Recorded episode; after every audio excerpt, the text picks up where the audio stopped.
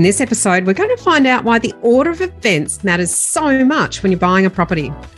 Welcome to Your First Home Buyer Guide, the podcast for first home buyers who want to get it right. I'm Megan, and that was Veronica. We're both buyers agents and probably old enough to be your mums. But that's a good thing because between us, we've got over 40 years' experience and we are going to share with you bucket loads of stories about avoidable mistakes. Together, we're going to make sure that you get unbiased and real information that you can rely on so you can get where you want to be without missing a step. Now, we've got loads of great tips for you in this episode. And if you'd like more useful tools, head over to the website homebuyeracademy.com.au. There you'll find free checklists that you can download, a free mini course on how to price a property, and our Where to Buy workshop for only $39 priceless stuff, really. Bargain. But before we get into the interesting stuff in this week's episode, here's the boring bit the disclaimer. You, of course, know that nothing in this podcast is to be taken as personal advice. We always recommend getting the advice of an expert in their field of expertise. Now, we've done our very best to ensure that the content is correct at the time of recording, but things change. So, check with the relevant government authority or your advisors to get the most up to date information.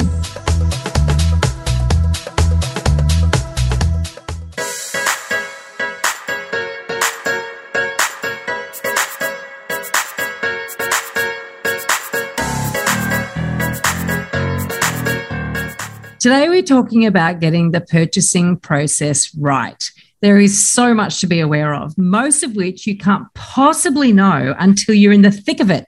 So, we're going to give you the rundown in this episode. But before we get to that, what is your special house this week, Megan?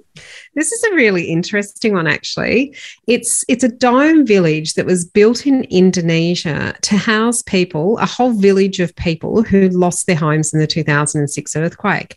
Now, interestingly, this was done by a not for profit, um, and they can actually withstand winds of up to 190 kilometres an hour. Fascinating. Wow. So look, there's an incentive to go and tune into the video on YouTube. it's very interesting. It's this like this sort of they're, they're, compact. A village full of little half golf balls all sticking out of the, the ground. um, or it, a very dry igloo. It's yeah. dry, very dry, hot igloo. You know, it's so funny that wind, we're seeing winds of up to 120, 190 kilometers per hour. They're, mm. they're pretty daunting. That's what what what's a cyclone? But I've been watching the tennis, right? And you know what? Some of those serves, they fast. Some of those serves are up that far. Even the women, like that's a super fast woman serve. Men, men can, you know, they've got slightly different physiques. They can power the over height. 200 mm. k's an hour. A tennis ball coming mm. at you that fast. Wow. Anyway. All right. Now, what we're going to do this episode, I really, you know, we've been talking about this, and what's so important is that getting the order right when you're purchasing a property is something that neither of us knew until we got mm. into the industry and then we started mm. observing things and then realizing oh hang on a minute you can get everything asked about most buyers i'm telling you right now get things asked about including now, us veronica including did. us when we, we I'm a big believer that you don't know what you don't know until someone reveals it to you. And I think for you and I, we've talked a lot about our journeys and what we didn't know when we bought our first property or two and before we went into the industry and, and, and saw how you should and shouldn't do things. Exactly. So when we came up with the PACE system, which is basically the foundation upon which we have built the whole Your First Home Buyer Guide, guide course, the PACE system, and it's something that you and I thrashed about for some time before we actually mm, landed mm. on it. And this is all around the, the processes that we use in our businesses, but also that's all been built from basically experience over many, many years. But to get things in the wrong order um, is really common. But mm. once you sort of lay it out like we do, it just sounds like a no brainer. I mean, you know, well, it makes logical sense because PACE. But you don't. You yeah, well, know what logic just, is, and until you know what it is. Well, that's true. Yeah. And also common sense ain't so common. But hmm. PACE stands for there's a P and an A and a C and an E. And what do they stand for, Megan? Well, it's it's the logic again. It's the preparation, getting ready to be a home buyer or an investor, and then actually once you've got your preparation part right, then moving into the action phase which is where you really do the hard stuff on the ground. And then and then once you've done these things you can then move into a commitment towards a purchase and the execution of the purchase and settlement of the property itself. So it's a logical flow of phases um, that involves 10 steps um, that are sort of divided up within those phases. Now, Veronica, it sounds like a no brainer. Yeah. Mm, yeah. Logical. yeah. But, but, but how often do we come across people who have gotten it so completely out of whack? I know. And it is honestly just so common. Like finding a property before they have pre-approval. and like and that is not unusual. And it and it you know it's like the chicken and the egg for some people. Like do i find the property and then work out if i can afford it? Or do i work out if i can afford it and then go and what i can afford and then go and buy? But but there is a bit of a structure that you can well, very good structure you can put in place to answer that question. There is. And amazingly, we help you with that. But how many, you know, I talk to mortgage brokers all the time, I'm sure you mm. do. And, and the amount that tell me on a Monday morning is they're actually the day that they hate the most because that's when the phone rings with all the people that have gone to auction on Saturday and bought a property and went, oh my God, I hope we can, how are we going to afford it? How are we going to structure it? Who are we going to buy? Oh, we'll be right. From? We'll be right. We did an online get... calculator. This is easy. We can easily afford it. Now, if you listen to our last episode, you will know the dangers of online calculators. And if you haven't listened to it, you better listen to it. Go back to it. Episode 58. There's a $320,000 lesson in that one. Oh, and there's a great, a great example of getting everything in the wrong order. Here's mm. another one that, that I come across a lot, and I'm sure you do, is people who set their budget before they find out what they need to spend to get what they want. And I know that's mm-hmm. your chicken and the egg in a way. It's like, well, I need to know my budget before I can go shopping, but that's true. But you also need to know what it is you, how much you're going to need before you go shopping. So mm. before you get your finance. So yeah, it's getting the three P mix wrong, or not not knowing which P that you need to make sure that you have right or that mm. you need to mm. have all three P's right. Yeah. Because we're talking about position, property, price. We talk about about the three P's. Um, making an offer before you've found out what the offer process is is one that we we hear about. We often have people come to us after a tumultuous weekend where they've said, "Look, I did this and I did that and I made an offer and I told the agent I was interested or didn't tell the agent I was interested because I was holding my card so close to my chest and I've missed out and I don't understand what I did wrong." And and in a lot of cases it was just simply not asking the right questions about the process they were trying to under, undertake, whether that's private treaty or an auction, a public auction. Uh, and and that that can be really disheartening in some cases if you miss out because you haven't understood the offer process properly, or oh. even worse, buying something but you've gone through the wrong processes and ended you know, I ended up either paying the wrong amount or you know with the wrong conditions on a contract. Oh or, God, yeah you know, um, having to pay a deposit that you don't have the cash to actually stump up at the time. So, understanding what the offer process is is so vitally important. And it's not the same state by state. Certainly not the same agent by agent. They all have a different process to follow, you know, particularly in this really rapid market that we're in at the moment. That's exactly it. And, you know, how many times do you hear the buyer say, I made an offer and then I just heard nothing? just, it's really common. And you think, well, that's weird, isn't it? The agent's in the business of selling property. The buyer obviously wants to buy because they've made an offer, but then what? And it's like they don't know what to do. And of course, they don't know what to do because there's a bunch of steps they should have actually taken before they actually made the offer. And so they've actually stepped off the cliff into the abyss and they're floating. just... Yeah, and, and maybe what they believe is an offer may just be a verbal indication. The agent has written offers, or it may be that um, they've said to the agent, "Yeah, I'm interested," but the agent then hasn't heard anything from them, so has just moved on with someone else who's made an offer. So, uh, so again, you know, communication with the agent, understanding the offer process is is generically, but also how the agent is actually going to and, uh, handle that offer process. Um, it's a really big part of understanding how to put all the pieces together in the puzzle to make the big picture.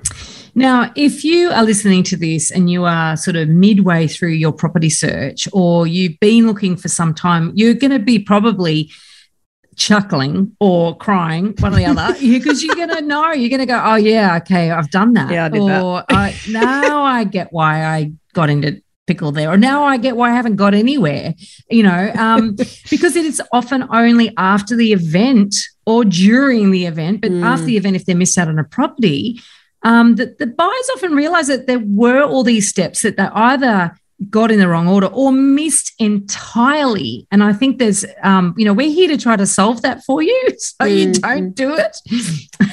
yeah and and and it's really you know it can be heartbreaking um and particularly I, I think the thing that we often hear come out in in some of that angst and and and frustration is the agent didn't or the agent did mm. this and often it's the disconnect between the understanding of how the agent is going to be doing these things and what needs to be done when, and how the buyer has handled themselves in the process that may be more of the problem than the agent themselves. Yeah. Um, and let's not forget the ultimate person that makes a decision in this process is the seller mm. of the mm. property. so, that, yeah and understanding where all those people fit in the equation and the differences in different market conditions as well. Like, mm. you know, there's mm. times when the buyer has more power than the seller, and there's yes. times when the seller has more power than the, the, the buyer. But in all cases, the agent has more information than everyone. Mm. Yeah, they really are brokering that that um, that information flow between the buyer and the seller. Yeah. So let's run through. We we said there's four. The PACE system is four phases. That's preparation, action, commitment, and execution. And within those four phases, we have so I say faces, phases. We have 10 steps, right? And in the course, I'm the one that's had COVID and have fog brain, Veronica. I know. Poor me. You're, you're firing. so far, I'm dodging, dodging bullets left, right, and center, I tell you. Um, let's run through those 10 steps one by one. So in the in the uh, where to, now, now I'm going to in the preparation phase in, of your your first home buyer guide. No, what I was going to say is in your first home buyer guide, which is the course well, this is this podcast, of course, but it's also the course that you can buy, right? And it will teach you step by step through all of this stuff, right? It's really critical, important stuff. But what we want to do is give you a summary here of that order of events so that you can get a sense of the wholeness or the whole picture here. So let's kick it off. The pace part is, starts with number one, Megan's favorite. Ah. And look, I, I, think the key thing about this episode, Veronica, is if we can catch a couple of people before they make the mistakes that they can't get out of or can have detrimental impact mm. on them both financially or emotionally. If we can catch you at this point and redirect you and get you on the right track, then the whole process will become a lot quicker, a lot oh, easier, yeah. a lot more clear, and you'll be in a lot more control. Yeah. Um, so that's that's what we really want to get across in this episode today. So the first thing you need to do is in the preparation phase is get your support crew around you, the experts in their fields who are going to help and guide you through the different parts of the process.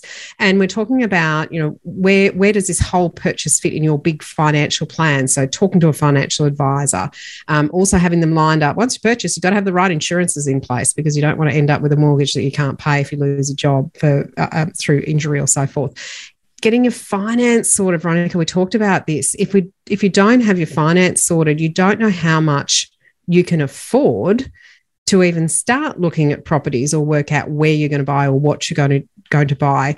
And online calculators, we just we cannot stress enough that these are not thorough enough. These are not going to give you an indication of what your borrowing capacity are is. And just working out how much your deposit is isn't going to tell you that 20, you know, that's 20%, percent mm therefore I can afford to borrow 80%, you know another 80% you, you, you actually have to have someone look at your individual situation and someone who understands bank lending policies in the current market um, so that they're assessing you you know they'll be assessing you against current policies. So the support crew and the importance of getting them lined up at the beginning of the process is getting the advice early so that you mm. can actually start you know getting things in place early a lot of people don't get a mortgage broker on board until they've actually saved up what they think is the deposit that they need. And so there is advice around how much they need. There's advice around structuring the loans. There's advice around a whole bunch of stuff that a good mortgage broker will gauged early on, you know, will help you set that up. Even even knowing who you're going to use as a lawyer or conveyancer, knowing who you're going to use as building inspector, knowing who, just having all that stuff lined up and starting to just sort of get your, you know, get gird your loins, if you like, with the right advisors and asking questions. Yeah, asking questions before you enter into the process. Solicitor, Absolutely. when should I come to you to mm. talk to mm. you if I found a property that I'm interested in? Um, you know, what sort of advice will you be able to give me? Will it cost me more to have a contract um, yeah. reviewed before I make an offer, or yeah. is it part of your fixed fees? These are all really good questions, and of course, we cover all of this in the course material. And the, the um, point, though, the important point is that good practitioners in these areas who are experts in their field they they will be happy to provide the answers to your questions. Mm. right now you're not going to chew up heaps of their time because these are just simple questions to ask but to get you set up well anyone who refuses to engage with you then just that's a great red flag. Go and find someone who will actually help you and guide you because you don't know what you're doing.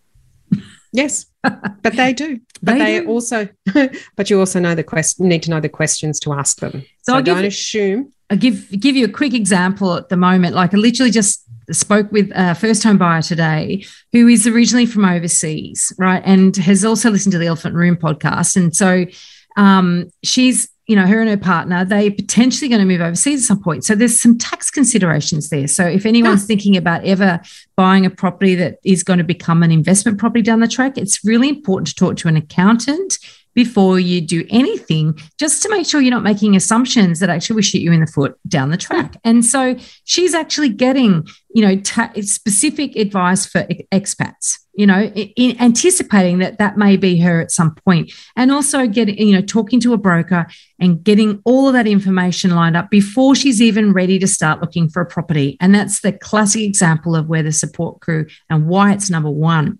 Mm. Number two is money, right? That mm. is the money step. And that is really around understanding exactly how much money you're going to need, how long it might take you to, to get there. And it's more than just a deposit, it's all the other things you need money for. Yeah. Yeah. Well, there's purchasing costs, there's transfer fees, there's um, inspectors, there's solicitors, there's there's a whole lot of additional funds in addition to the money that you're saving to put, put towards the purchase, and, and understanding that um, and understanding how it impacts how much you can actually spend on the property. This is where it really sort of starts to come together and understand the impact of things like credit card limits. You know, it's mm. not how much you owe on a credit card that a bank assesses; it's it's the limit on those credit cards and and every $10,000 credit card that you've got impacts your borrowing capacity significantly.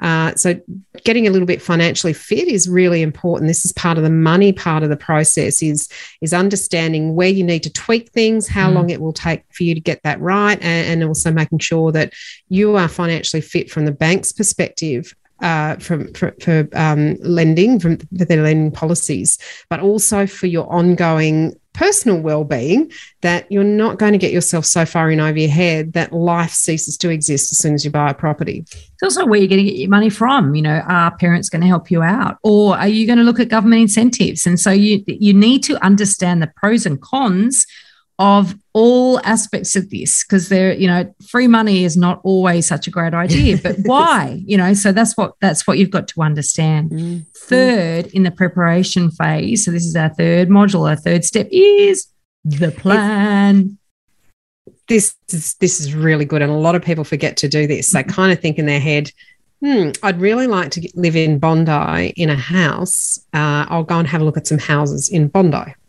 Now, that might be great, but the, the planning side of things is working out where to buy using the three P's the position, the property, and the price, and getting the compromises amongst those three things right for your situation uh, to get the best outcome when you actually start putting in all the effort to go and look at and evaluate and research and, and negotiate on properties. Now, the Where to Buy workshop is a, a, small taster of this, and it's a small part of this um, this step, really. Mm. And you know, but there's beyond that, you've got to look to the future as well, because this, you know, your first property is hopefully your first rung on the property ladder. Hopefully, it's going to actually do its job of heavy lifting you up into, you know, future financial security as well. There's a lot to lot to lot for it to achieve, and if you do it well, it will it will help you achieve all of those things. So that that's where the plan is so so critical. And then we can drum roll because you've prepared and then you can and kick into action. for action. Ah. This is what a lot of people love, Veronica. This is the part that the property tragics just love. This and is where they usually start. Hate it. People often start at step four. Do. do. you remember we had a student who, after completing the course, came back to us and said, I now realize that I did uh, four I think four, said four, eight, seven, three. Like, just eight, just one, two. so step four, straight out there inspecting. exactly. Step four is the the you know the, the sexy one, which is searching and inspecting. Oh, I'm going to get out there looking at property. Yay. Working out how to find things online, working out how to th- find things offline, working out how th- to find pre markets and off markets and all of those sorts of things that buyers agents access on a day to day basis, but also how to prepare for um, inspections, what information to gather on the phone and at the desk and so forth, and, and then how to inspect the property. And it's not just as it's not just as straightforward as walking in the door, having a look around and seeing if you like the decor, knocking on a few walls. Now, why do people knock on doors for uh, uh knock on walls, Veronica? They want to they want to hear whether there's termite refuse trickling that's not why most people knock on walls. I don't know why they're they, knocking they, on walls. They knock on a wall because they well, I don't know. I've seen so, I've seen someone who's an expert do it. Must there must be a reason for it.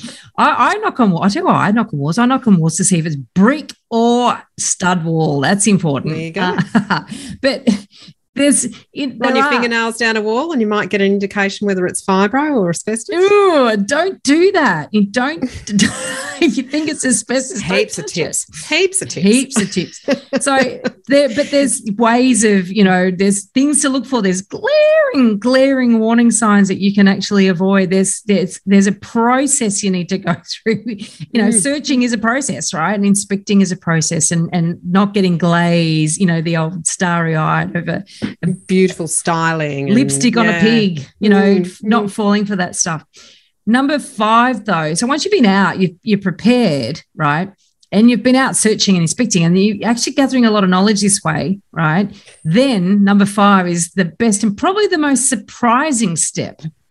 Yeah, well, you need to revise and correct mm-hmm. because if things aren't going the way that you'd hope they'd go, and you're really not finding anything that you like in your budget, in the position that you want, and the property type that you want, then it's time to sit down and do a little bit of navel gazing because we need to review previous decisions once we know more. Mm. And this is the right time to do it because you've, you've, you've got your support crew, you've got your money organized, you've got your plan, and a plan is an ever evolving thing and a growing um, and, and something that changes as you learn more information.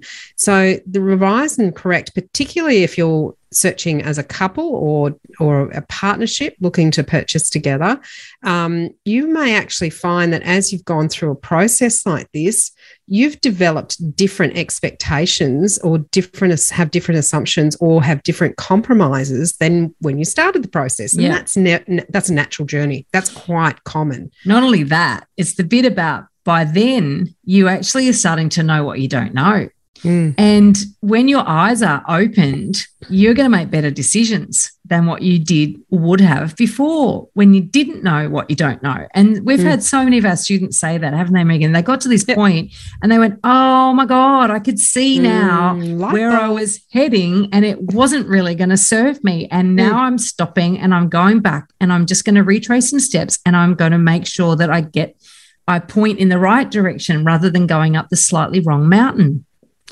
or for going a long time onto a dead end for a needle in a haystack. Yeah. or to the edge of a glacier and i'm going to fall off. So so many analogies. Um, so revising and correcting is really critical to getting it right. And so this is not all just like that's it hell you know hell for leather. We're just going this is my plan. I'm going to stick to it. Mm, no yeah. this is where you step back and, and say to yourself is this the right plan or do I need to adjust and revise? Yeah. Um, so it's a really important one and, and one that not many people do, or they kind of do it by accident. So important to have it as part of a structured process. Yeah. Next, we go into the commitment phase, Veronica, and and the, the big thing that we want people to understand, and we mentioned it earlier, mm. is the different methods of sale. Yeah. So important that people understand, you know, there's two main kind of methods of sale, either a public auction or a private treaty. So understanding how those processes go and what that means to you as a buyer so that you are well armed and, ha- and have the knowledge that you need um, when you go to the next step or even through the process of evaluating a property. Mm. Um, you know, an auction often has a date that you have to get things done by, they can actually sell beforehand. Yeah. So really important to understand the different methods of sale, what you need to do, when you need to do things, um, and how they need to be done, so that you don't end up in a position where you either bought something that you can't get out of up and you find something wrong with it down the track, or and you miss out periods. because you didn't take auction action action action auction or auction. Um, but also that methods of sale, like talking about auction. I mean, basically a lot of people will avoid auctions because they're scared of them. And it's like, well, that's mm-hmm. crazy because if if that's a dominant method of sale in the area in which you're looking, you're going to cut your opportunities down quite substantially. But if auction is an unusual method of sale in your area, um, you still don't want to uh, um, eliminate those properties because they might be the best ones, you know. So mm. understanding what's involved in different methods of sale is going to be really critical. So you don't just, you know, inadvertently miss out on the right property for you, but also cooling off periods because they they you know every state and territory offers a mm. cooling mm. off period for private treaty but you know under what circumstances would you waive it how long is it what what are you what are the expectations of you to you know to fulfill within that time what are the mm. penalties all of that stuff is really important thing to understand because people you know agents will often you know say oh you can sign a contract don't worry you got a cooling off period what does that mean you know and and and you need to know what that means because it's not always that simple mm. And there can be costs involved yeah. if you do terminate under a cooling off period. So, methods of sale, the first part of the commitment is to understand the process under which the property is being sold and how you need to act as a buyer within that process. Then, once you've identified the property, it's looking good, you like it, how do you evaluate it? Mm. How do you find out all about it? How do you understand what research do you need to do? Where can you gather information that's reliable?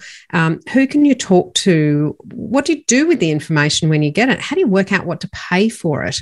Uh, and getting all of this information right, and then being able to analyze it in the context of what your plan is and what you want from the property.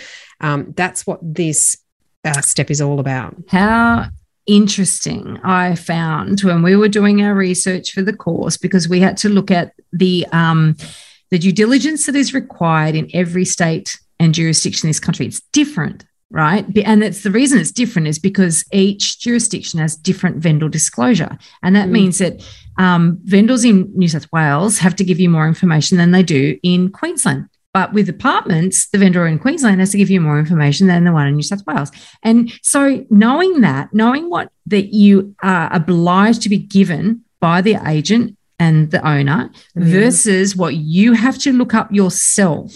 And so a lot of buyers, they just assume that the agents have to disclose everything that's of interest or, or that, mm. that would impact their purchasing decision, but it's not the case. It's buyer beware to varying degrees everywhere in this country. So mm. you have to know what you need to know that might change your mind. And so when and where this, to get it from. Yeah. And then this evaluation process we would take you through everything that you need. Now we have actually done some some episodes on this. We've done some episodes on strata due diligence, and we've also done episodes on um, the due diligence for house.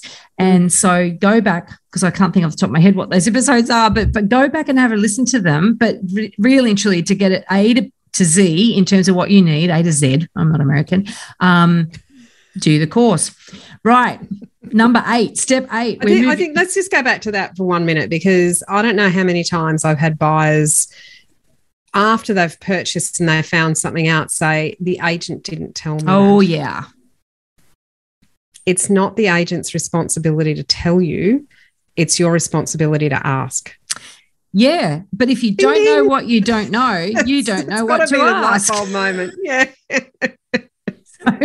and that's awful, isn't it? You think about it. It's like, oh yeah. Anyway, we we we have gone on. We've waxed on lyrical about that enough. But this this is so important. You've got to take responsibility for mm. your own due diligence. And but in order to do so, you need to know what you need to know. So that's what this is all about. And, and uh, and often, you know, sometimes we say if someone tells you something about a property, consider it a rumor, then go out and find the source information that verifies the rumor.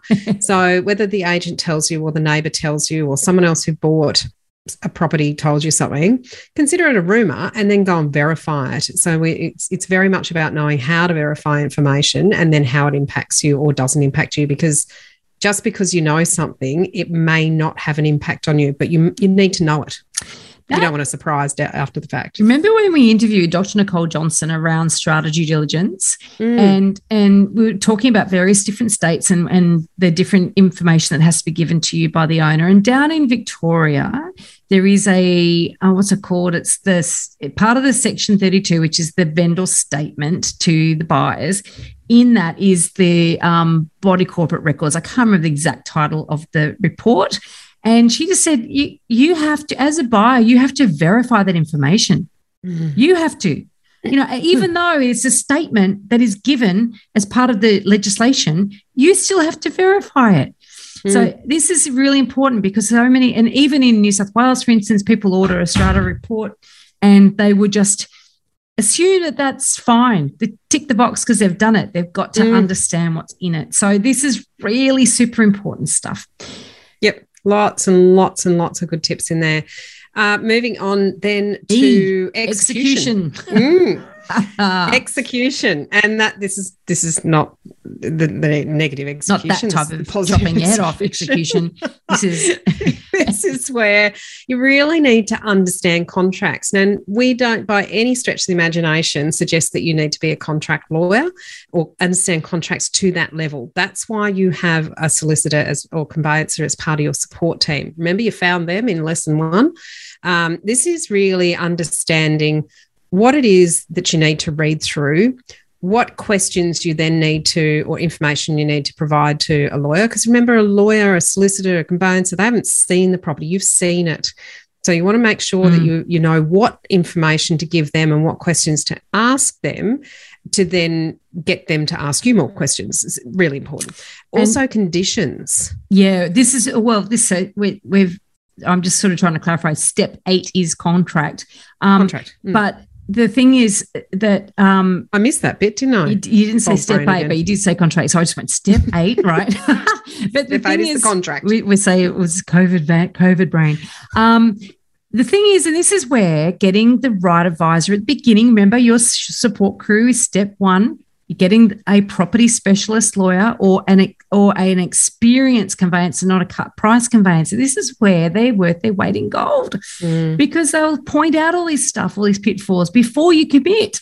And that's, you know, even though we've got commitment, is that's when you really start moving forward with purpose, right?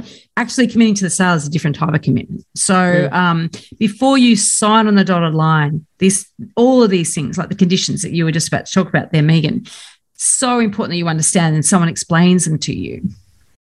Yeah, and why they're important. Mm. Because some conditions aren't going to be relevant to you. And all they'll do is frustrate the, the seller. And in a really hot, fast moving market, you may miss out on a property if you put the too many onerous conditions on a contract. Mm. Now we're talking about private treaty conditions here that are in allowed in some states on on contracts and and, and not in others. So again, it is state state specific in this one, but conditions that would protect you as a buyer are often onerous for sellers. So you need to be careful about protecting yourself, but not making it too difficult for sellers to accept your offer depending on market conditions.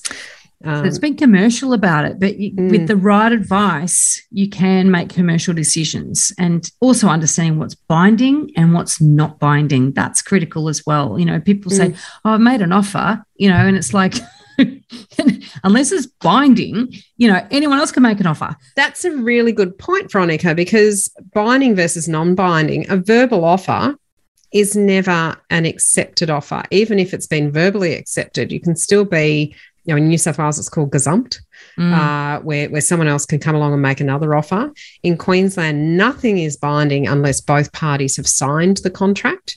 Um, and in New South Wales, binding only once it's exchanged. Exchanged, yeah. Yeah. You know, and New South Wales is really so, the only place. I mean, that term is used sometimes in Victoria, but really the exchange system is is really um, you know, unique to New South Wales. Relatively unique. Yeah. And yeah, so it's understanding that. You know, I know when I was filming the show, you know, we're doing location, location, location, Australia. And and I was uh, honestly, I felt out of depth in, in different states because I have to brush up and go, well, God, what's binding here? You know, I don't want the, you know, the people that we're buying for to be left exposed. And and mm. so it is it's something to be you know as i said even i can be quite worried about it because i'm aware of the dangers. And so it's uh it's getting that all right. Mm. um step nine is this is the juicy bit. And this is a bit where people often get way out of whack. They will say this they will make an offer. So step nine is negotiating or bidding right they will make an offer way before they've got all the other stuff done and then, then they can't understand why uh, they get gazumped or why nobody answered them or why they ended up get, getting um, lured into paying way too much. Or, you know, there's just so many traps. If you make an offer before you're ready, before the time is right, that cost to you could be huge. Mm, yeah. Or if you get your opening offer wrong, you'll either not engage the seller in the negotiation and you've just done yourself out of an opportunity. If you're mm. too low, if you're lowball, you, you can offend. Uh, or if you're too high, you haven't got any opportunity to go backwards. So you've actually got to get the entry point of the negotiation pretty smack on for the market conditions. You do. But you've also, before you start negotiating, you know, you've done all the eight steps up to this point, we're at step nine. You've part of this step is to set your limit. And there's a process to that too. You know, learning these processes will make your life simpler. It might sound like, oh my God, you guys are so boring. Everything has to be in the right order. But I'm telling yeah. you right now, boring is good when it comes to a lot of money and property. How many times do you hear people say, you know, oh, look, I offered X, and you say, well, how did you arrive at that figure? Well, you know, just, it, I reckon that's just what it's worth or they get they've been looking for so long and they miss out on so many. They go, I don't care. It's just my budget. It's so just I'll pay everything I can throw at that? it. Yeah. Yeah. So don't yeah. give up and give in. And but this is where the rules of engagement are so important too. We talked about at the very beginning of this this episode that understanding the agent's way of working, understanding what's mm. involved, what their process is, because how do they deal with offers? How do they want your offer submitted?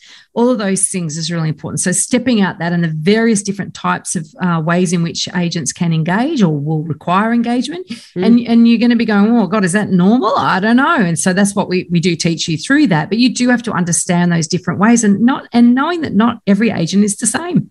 Mm, absolutely.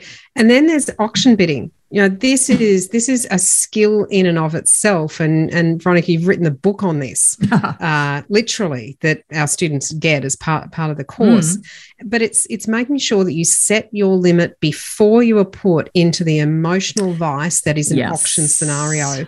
And really be on the same page. If there's two of you really be on the same page about that um, but realistic about what your limit should be. Uh, and, and that is so vitally important to get right before the agent comes up to you in the middle of an auction and says, How about you just put another five in? How about another 10? How about another 50? Uh, because once that emotional pressure comes on you, you can start second guessing yourself if mm. you haven't pressure tested yourself before you go to the auction. Yep. So, vitally, vitally, vitally important to, to have that done and dusted before you walk out on the battlefield at an auction. And the right process to help you get there because sometimes people go in with too little a limit and they stick to it. And it's like they didn't have a hope in hell and they could have and should have paid more, but yeah. they didn't go in there with the right limit set. So it can go both ways. You can overpay, you can un, you can underpay and miss out. Mm-hmm. Finally, yep. step 10. Woohoo! Woo-hoo. This is when you've actually settlement. Yay. now, this isn't just something that happens. There, there is a process, and you have an involvement in the settlement process, and it's and it's everything that is leading up to after the contracts come together, leading up to things that you've got to do. You've got to pay certain things. You've got to sign certain things. In most on on most contracts, time is of the essence. So you have to meet contract dates um, within the specified time. Well, interestingly enough, Queensland's pretty bloody draconian around that. So there mm. was there was a story um, recent times of a young couple that the bank stuffed up. They mm-hmm. missed their settlement date, and their vendors decided, oh, goody, I'm going to keep your deposit and sell to somebody else for more money. Now, they did. in other states, so definitely in Victoria, uh, sorry, in New South Wales, you I'm going to pick up on that in a minute, Veronica, because yeah. there is a change coming up around that. Oh, that's good. I think there should be mm. a change because we've got a 14 day notice to complete in New South Wales. So there's a, a bit of a safety net there. There's still penalties involved, but mm-hmm. it's better than losing everything and losing the property. So I thought that was a particularly horrible. But understanding that, and once again, good legal good legal advice in that settlement period, mm. um, knowing when to insure the property because that's different mm. state by state too, and personal insurances as well so many things to think about. So and booking planning the move, turning on the electricity, making sure you've got gas. all of that stuff. All, all of that, that good stuff. is important. So that's part i just want to i just want to backtrack to, to something you mentioned then because this is a brand new change. We are sitting at the 19th of january 2022 on the 20th of January, a new contract will be released by the REIQ, which is also um, done in conjunction with Queensland Law Society, and there is going to be a provision in there for an extension, um, a five day extension of settlement if own and only if the the reason that settlement can't be completed is a result of either financial institution. So mm. um, it's not a request that can be granted. It is it is a given if you request that uh, by 4, 4 p.m. on before 4 p.m. on settlement day. If you um, put that uh, notification through that you can't settle, the other party must uh, give you, well, they don't they don't get the choice. It, it just happens. Mm. Uh, gives you five business day extension. So the contracts to allow for the current conditions are going to incorporate that. So some of those really, really terrible scenarios that we've heard about where banks aren't ready to settle and and vendors haven't agreed to an extension, that's actually going to be eliminated from the 20th on, with the REIQ contracts. And that's a fantastic move. I think that that's mm. just a horror, horrific. And it's, you know, and I, I, know that particular bank in question, they did sort of apparently, you know, pay compensation and all the rest of it. But, you know, the heartache and mm. um, also in a rising market, you know, that idea of being left out stranded. So that's something that's you know, even if they'd done our course, that couldn't actually have protected them because that is actually the situ- that was the situation. I can say in mm. Queensland, mm. but but understanding once again though, understanding the importance of getting um, your money ready, you know, in and your obligations in that settlement time, very very important things to to know, and so. Mm that there you have it. That is the 10 steps to getting in the right order. In the right order, getting your property purchase right. Um, yeah, and and hopefully you're convinced now of why the process matters. The process absolutely does, and it stops you making sometimes, you know, tens of thousands of dollars worth of mistakes. But potentially, if you buy the wrong property and have paid the wrong price, it could actually be hundreds of thousand dollars, mm-hmm. hundreds of thousands of dollars worth of mistakes. Yeah. So let's uh, let's use the collective knowledge that we've got, Veronica, to stop people making the mistakes. In this episode, we've covered a very small part of our 10 step online course for first home buyers. If you would like to learn more about the process and how to buy without making a mistake, then head over to our website www.homebuyeracademy.com.au. Don't forget to subscribe to the podcast so you won't miss an episode.